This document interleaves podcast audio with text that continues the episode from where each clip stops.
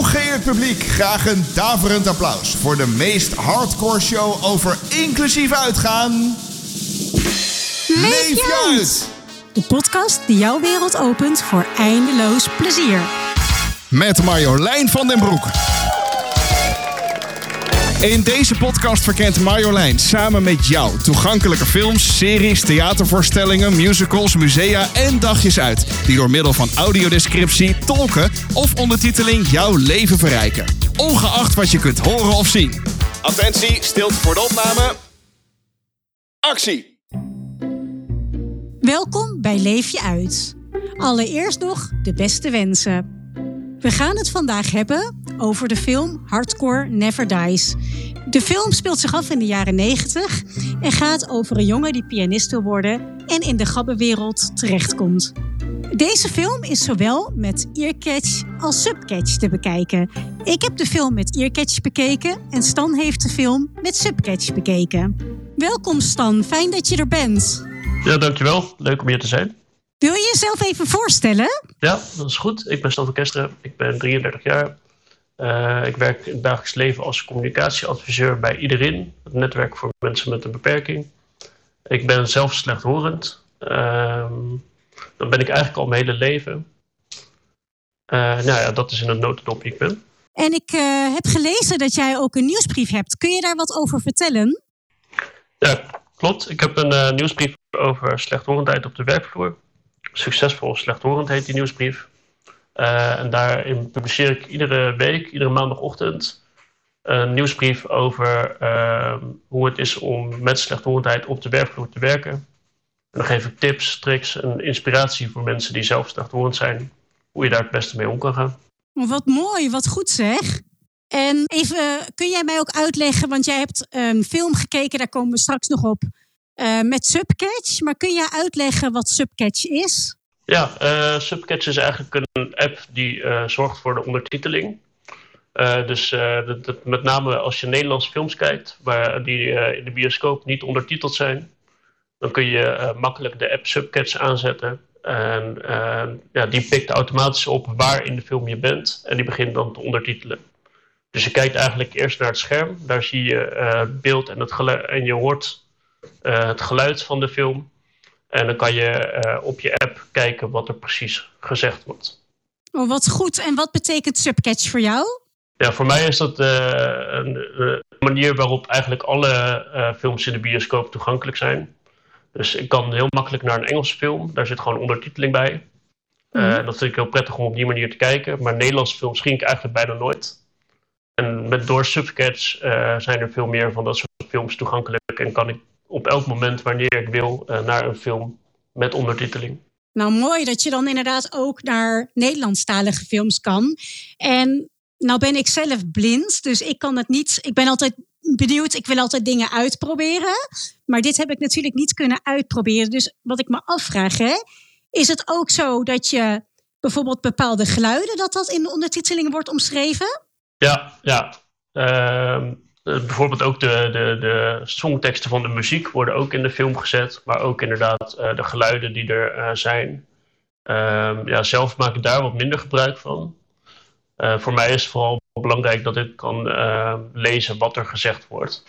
Omdat dat vaak hetgeen is wat ik dan net mis. Dan mis ik net een woordje of dan versta ik de hele zin niet. Dus dat, ja, dan, dan helpt Subcatch mij daarin enorm. Oh, wat goed zeg. En wat fijn dat je daardoor dus Nederlandstalige films kan zien. Um, ik ben heel benieuwd, uh, hoe ziet jouw ideale dagje uit eruit? Oeh, mijn ideale dagje uit? Nou, dat vind ik een goede vraag. Ik denk dat het ideale dagje uit voor mij wel uh, naar theater gaan is. Ik vind het heel leuk om, uh, om naar de Schouwburg te gaan, om bijvoorbeeld naar cabaret te gaan. Als dat dan ideaal is, dan zou er ook nog boventiteling bij moeten zitten. Dat heb ik helaas nog niet echt vaak meegemaakt. Uh, ja, en dan daarna lekker uit eten in een restaurant of zo. Dat, dat is mijn ideale dagje uit. Oh, dat klinkt inderdaad wel heel erg mooi. En boventiteling, um, dat is denk ik dat je dan de tekst kan meelezen boven het toneel, of niet? Ja, klopt. Ja, ik heb dat wel eens gezien. En dat, uh, ja, dus inderdaad, de, de voorstelling wordt gewoon gespeeld zoals die gespeeld wordt. Uh, en dan, uh, dan, dan daarboven zie je de tekst die uitgesproken wordt. Ik ben onlangs naar een dansvoorstelling geweest. Het was een opera in combinatie met dans. En toen werden de operateksten die werden op, het scherm, op een scherm geprojecteerd. En dat was een, ik geloof een Russische opera. En dan had je de teksten had je in het Nederlands en in het Engels. Die, die kon je dan meelezen. Nou ja, dat soort dingen zou ik eigenlijk veel vaker willen zien. En juist ook bij bijvoorbeeld cabaretvoorstellingen. Ja, en dit is in dit geval bij die opera is dat natuurlijk voor jou heel fijn. Maar ik denk ook voor iedereen eigenlijk. Want ik denk dat niet zo heel veel mensen een aardig woordje Russisch spreken. ja, nee, dat, dat, ja, precies. Dat is dan de reden waarom ze het doen. Omdat, niemand, omdat heel weinig mensen die taal uh, kunnen verstaan. Maar eigenlijk zou het mooi zijn als het gewoon altijd gebeurt. Nou, eigenlijk wel natuurlijk. En zoals bijvoorbeeld bij cabaret. Als jij uh, naar cabaret gaat um, zonder boventiteling. Uh, is het dan wel voor jou te volgen? Want volgens mij praten heel veel cabaretiers ook nog eens heel snel. Ja, klopt. Dat is vaak een van de problemen. Uh, en dan wordt natuurlijk gelachen en dan uh, ondertussen wordt er bijvoorbeeld doorgepraat. Dus dat is vaak een uitdaging bij cabaret. wat ik vaak merk bij een cabaretvoorstelling is dat ik een groot deel wel meekrijg, maar dat ik heel af en toe gewoon wat mis. En dan, dan ben ik wel aan het lachen, maar dan heb ik eigenlijk het grapje helemaal niet goed verstaan. Dus dat, ja, dat is wel dan net even jammer. Maar over het algemeen kan ik dan de cabaret voor. Ik vind het wel gewoon heel leuk en de sfeer in de zaal. En ik krijg er genoeg van mee om ervan te genieten. Oh, dat is wel heel fijn. En dan is zeg maar die boventiteling, ja, dat is gewoon echt de ideale wereld natuurlijk. Dat je niks hoeft te missen. Dat is een beetje vergelijkbaar met mij. Ik ben zelf volledig blind geworden. Ik was slechtziend. En ik ben blind geworden. En ik ging ook wel eens naar het theater zonder audiodescriptie. Alleen um, gebeurde het dan ook wel dat er iets grappigs te zien was en dat ik dat miste. En mijn kinderen zeiden een keer heel erg mooi met audiodescriptie. Mama, je lacht nu tegelijk samen met ons. En dat is zoveel leuker dan dat we het je eerst moeten vertellen. Ik denk dat dat een beetje eenzelfde soort ervaring is. Ja, dat, dat lijkt me inderdaad. Dat, dat is echt gewoon de inclusieve ervaring, weet je wel. Dat je het echt op hetzelfde niveau mee kan beleven. Ja. Dat je niet bang hoeft te zijn om iets uh, te missen. Uh, en de, ja, dat, dat, dat, dat is een heerlijk gevoel. Zometeen gaan we terug naar Stan. Nu eerst naar de nieuwtjes van januari 2024. Ja, dankjewel Marjolein. We beginnen dit jaar goed met een griezeltocht met een tolk voor Nederlandse gebarentaal in de Amsterdamse dungeons en prikkelarme voorstellingen in Stadstheater Arnhem. Maar als eerst, de jacht op de mol is weer geopend. Vanaf begin dit jaar kan je kijken naar het 24e seizoen van Wie is de Mol, waarin negen kandidaten op zoek gaan naar één mol. Ook dit jaar volledig toegankelijk met audiodescriptie via de Earcatch-app en ondertiteling voor doven en slechthorenden via teletextpagina 888. Wie is de Mol is elke zaterdagavond bij je thuis op de bank te zien via NPO 1. In het Muzies- en Stadstheater in Arnhem bieden ze prikkelarme voorstellingen aan. Dit betekent dat je via een aparte ingang naar binnen mag, waardoor je niet in een drukke rij hoeft te staan, een rustige ontvangst hebt, als je dat fijn vindt, begeleiding krijgt en een prikkelarme plek in de zaal krijgt. De concerten die zijn vaak niet versterkt, waardoor het geluid minder intens is. De komende tijd staan Chopin en Mozart op het programma. En wil je meer weten over deze prikkelarme voorstellingen? Een volledig aanbod vind je door de link te volgen in de beschrijving van deze aflevering. En tot slot, op 28 januari organiseert The Amsterdam Dungeon in samenwerking met Merlin's Magic Wand twee speciale tours voor mensen die gebruik maken van tolken voor Nederlandse gebarentaal. Er zijn twee tours. één om 10 uur s ochtends voor kinderen. Die is gratis. De kaarten worden gedoneerd door Merlin's Magic Wand. En één om half twaalf s ochtends voor volwassenen. De kaarten daarvan zijn 26 euro. De Amsterdam Dungeon vertelt het griezelige verhaal van Amsterdam door middel van acteurs. En die worden deze dag speciaal ondersteund door tolken voor Nederlandse gebarentaal. Wil je meer informatie over deze griezelige tocht in Amsterdam? Volg dan de link in de beschrijving van deze aflevering. Zijn we iets vergeten of wil je meer informatie? Dan kan je ons altijd nog een mailtje sturen naar podcast.leefjeuit.nu. Terug naar Stan en Marjolein. Stan, wil je mij vertellen over welke film je hebt gezien? Ja, ik heb uh, een Nederlandstalige film uh, over de, de grapperwereld, de hardcore-wereld. Dus het speelt zich af in de jaren negentig. Uh, je hebt een, een jongere broer die, die woont thuis bij zijn vader en moeder die een oudere broer heeft die gabber is. En op een gegeven moment trekt die oudere broer hem eigenlijk dat milieu in. En dat is waar die film over gaat. En jij hebt deze film bekeken met subcatch? Ja, zeker. En ik heb de film bekeken met audiodescriptie. Dus hebben we eigenlijk weer die hele inclusieve ervaring gehad. Wat vond je van de film? Uh, ja, ik vond het wel. Uh, ja, op zich, ik, ik, ken het hele wereldje van de, de hardcore en de gabber. Uh, ken ik eigenlijk niet. Daar ben ik net te jong voor.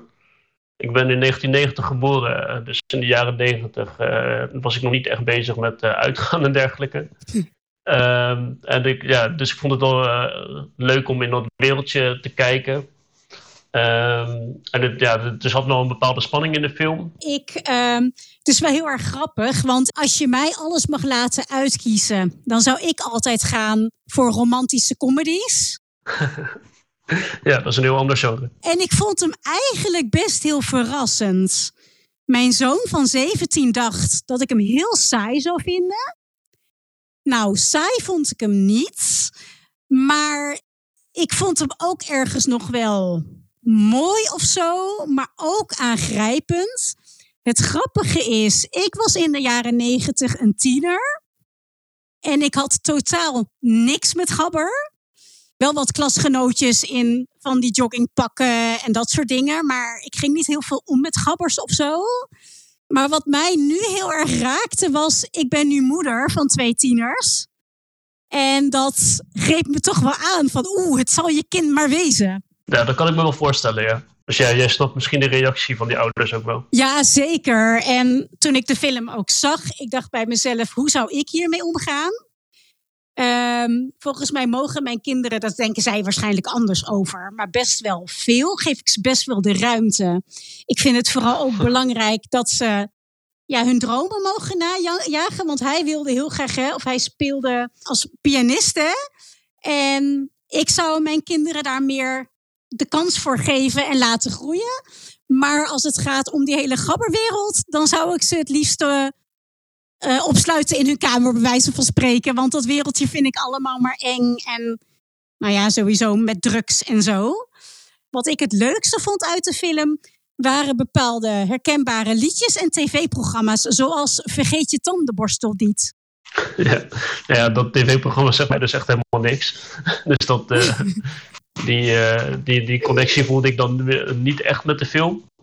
Um, Snap ik. Ja, wat, wat, ik wel tof vond was, was uh, de, de, hele verhaallijn over uh, dat die jongen klassieke muziek wil spelen en naar het conservatorium wil gaan en daar die auditie voor moet doen.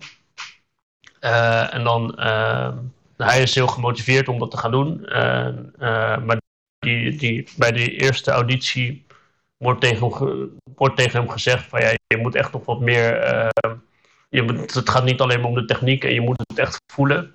En dat het eigenlijk die hardcore wereld is, waardoor hij dat uiteindelijk ook veel meer vanuit dat gevoel leert te spelen. En dat, ja, dat is een beetje die slotscène van die film. En dat vind ik wel heel mooi gedaan. Ja, je dat zegt, dat vond ik ook inderdaad heel erg mooi eraan.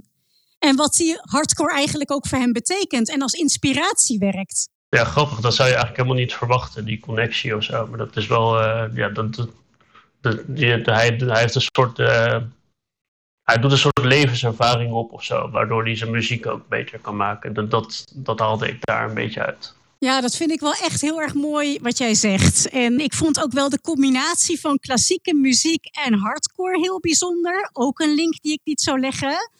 En wat ik dan weer heel heftig vond, uh, ja, was die hele drugswereld en die dreiging. En nou ja, het ergste heb ik wel even moeten huilen om dat hondje wat uit het raam vloog. Ja, dat was wel een beetje een heftige scène. Ja, ik, ik, moest er eigenlijk om lachen. Misschien erg, maar het, het, was wel heel grof. Maar ik vond het ook wel weer een, ja, een grappig moment of zo. Ja, nee, dat snap ik wel. Maar ik, ik, ja, ik weet niet, ik schrok ervan. En mijn man die had een beetje dezelfde reactie als jij hoor. Dus ik snap dat wel. Ja, ja. ja dus misschien toch dat, dat, dat ik iets meer in dit uh, genre ook wel kijk, zeg maar. Ik kijk ook wel naar series als Mokro Mafia en uh, Undercover en dat soort dingen. Dus dan, dan ben je wel iets meer gewend aan dit soort dingen. ja, ik denk dat ik iets meer gehard moet worden. Dat is dan iets wat ik dan weer leer met de podcast. Hè? dus, uh, want je hebt er hele mooie dingen ook over de film uh, gezegd. Heb je je uit kunnen leven? Ja, ik, ik zat wel echt helemaal in de film. Dus ik heb echt wel, uh, het was echt wel een goede kijkervaring. Uh, ja, het, wel moet ik erbij zeggen dat het allerliefst zou ik de film gewoon met ondertiteling op het scherm zien. Maar ik heb, er, uh, ik heb zeker uh, van de film genoten, van de spanning die erin zit. Uh, het einde vond ik wel wat onbevredigend. Ik denk dat het einde, dat, ja, dat voelt voor mij nog net niet helemaal afgerond. Ik heb wel vermoeden hoe het afloopt, maar ze, ze brengen dat niet in beeld. Dat is denk ik een artistieke keuze, maar dat vond ik dan wel weer een beetje jammer. Maar ik heb toch uiteindelijk al met al wel genoten van de film. Nou, helemaal goed. En ik herken wel wat jij zegt hoor, over dat einde van de film. Ik had hetzelfde. En um, ja, dat zal inderdaad een artistieke keuze zijn geweest. Mocht je nou benieuwd zijn naar deze film, dan is hij nog te zien bij Amazon Prime. Uh, Stan, dankjewel voor het gezellige gesprek. Ja, jij dankjewel voor het gezellige gesprek en uh, ja, le leuk om uh, deze ervaring te mogen delen. Abonneer en beoordeel ons via je favoriete podcast-app. En kijk op leefjeuit.nu